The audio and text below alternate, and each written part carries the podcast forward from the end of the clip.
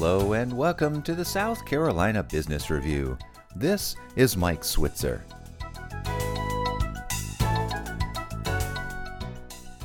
Our state is home to a family owned paint manufacturer that has been in business for over 100 years.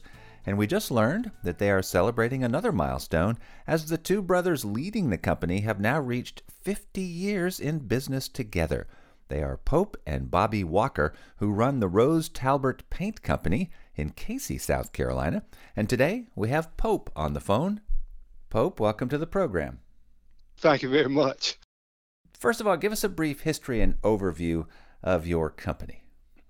Well, Rose Talbert Paint was started in 1919 by Mr. W.H. Rose. It was bought by my father in 1973, and that's when I came into the business, Bobby and myself. I started at the plant, Bobby started at the store. I later left the plant, went and managed the store, and then went into outside sales. Currently, I'm working in the in the plant with uh, production. We've got some new items, and I wanted to help with output there. And I'm still in sales. Bobby handles all the technical services that are required to manufacture paint formulations, and he has a base of customers as well. And we both work with the stores and with some dealers and uh, other agencies. Where are your paints sold? Are they across the country? Is it here in the South? Primarily in South Carolina. Now, we do have customers that are into Texas, North Carolina, Georgia. We do ship some product to New Zealand. We've got some items in some of the big box stores. It's a mixed bag, but primarily right here in South Carolina. And so, how does a small local paint manufacturer compete with the Sherwin Williams of the world? Well, I would say it might be like a McDonald's hamburger. They sell a lot of hamburgers, but they don't sell them all. And I think our service and our personal touch goes a long way to that end. All right, well, share with us what goes on in a paint manufacturing plant.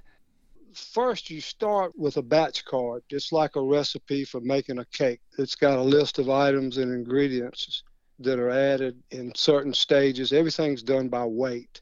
You follow that batch card, and then when you finally get to the end, a sample of the batch is taken to the lab where they do all the QC work to make sure it's the right consistency, the right gloss, the right color, the right weight, the right viscosity.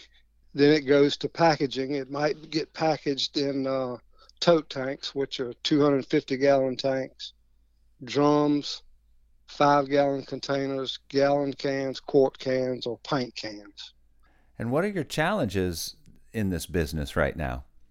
The challenges have been recently the supply chain issues. It's loosened up now, but that was really, really tough going through COVID and then going through supply chain. You couldn't get raw materials. What are the raw materials in paint? The biggest item is titanium dioxide, which replaced lead in the 60s. Titanium is mined, is fired, they make it white. It's what anything that's white, plastic, paint, it's even in toothpaste, paper. That would be the main ingredient. Then, if it's water based paint, the latex or the acrylic, oil based paint, which would be could be a soybean oil, it could be a linseed oil, those kind of items are really on the way out because of VOC issues and odors and things like that. And so, where are these raw materials coming from? Where the supply issues happened? Are are these coming from China? No, they're not. Some of the organic colors were coming from China. I think when when the country was shut down during COVID, that just cut the pipeline off for everything. And then it took months to fill the pipeline back up with acrylics, oil-based products, latex products, tin cans, plastic, paper products, everything that goes in paint. Everybody was so behind and it took a while to fill the pipeline back up, so to speak, to catch up. Well, Pope, thank you so much for spending time with us today. Well, I appreciate your call. Pope Walker, along with his brother Bobby, run the Rose Talbert Paint Company. He spoke to us by phone from the company's headquarters in Cayce, South Carolina.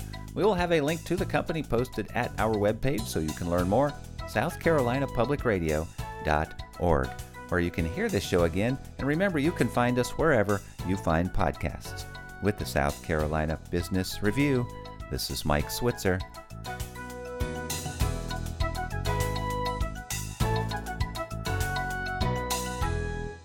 The views expressed on the South Carolina Business Review do not necessarily reflect those of South Carolina Public Radio.